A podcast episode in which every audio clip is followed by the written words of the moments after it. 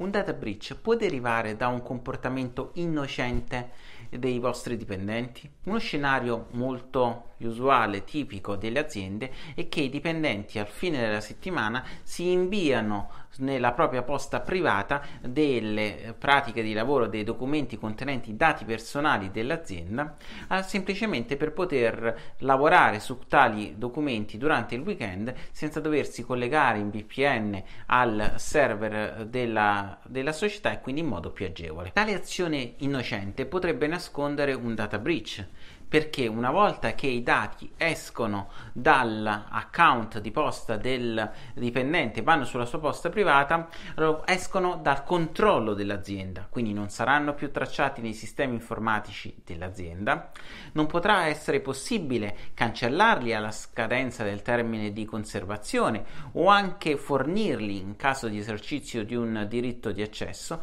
quando il dipendente lascerà l'azienda è probabile che questi dati rimarranno per sempre nell'account del, uh, dell'ex dipendente e non saranno certamente più protetti dalle misure di sicurezza adottate dall'azienda. Le azioni da svolgere sono sia di carattere tecnico che procedurale e vanno parametrati rispetto al rischio, alla tipologia di business svolto dall'azienda. Quindi certamente in un'azienda che ha un business B2C il rischio è maggiormente elevato rispetto a una società che ha un business semplicemente B2B.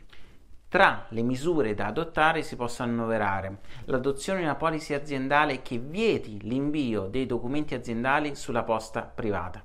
Numero 2 bloccare l'accesso ad account di posta privata, piattaforme cloud, social media per bloccare l'uscita del eh, documento dall'azienda secondo modalità non controllate. Numero 3 bloccare la possibilità di salvare i documenti in locale sui PC, sui dispositivi mobili, sul tablet dei dipendenti, obbligando gli stessi a salvare in rete i documenti aziendali perché evidentemente i documenti in rete sono più protetti. Numero 4 bloccare le porte USB, nel senso che i file possono essere trasferiti unicamente su chiavette USB criptate fornite dall'azienda. Numero 5.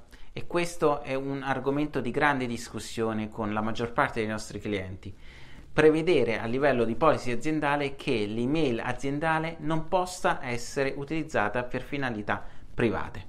Va analizzato il livello di rischio dei dati trattati dall'azienda, ma questo è un must have per società che trattano grandi quantità di dati, soprattutto di dati dei consumatori.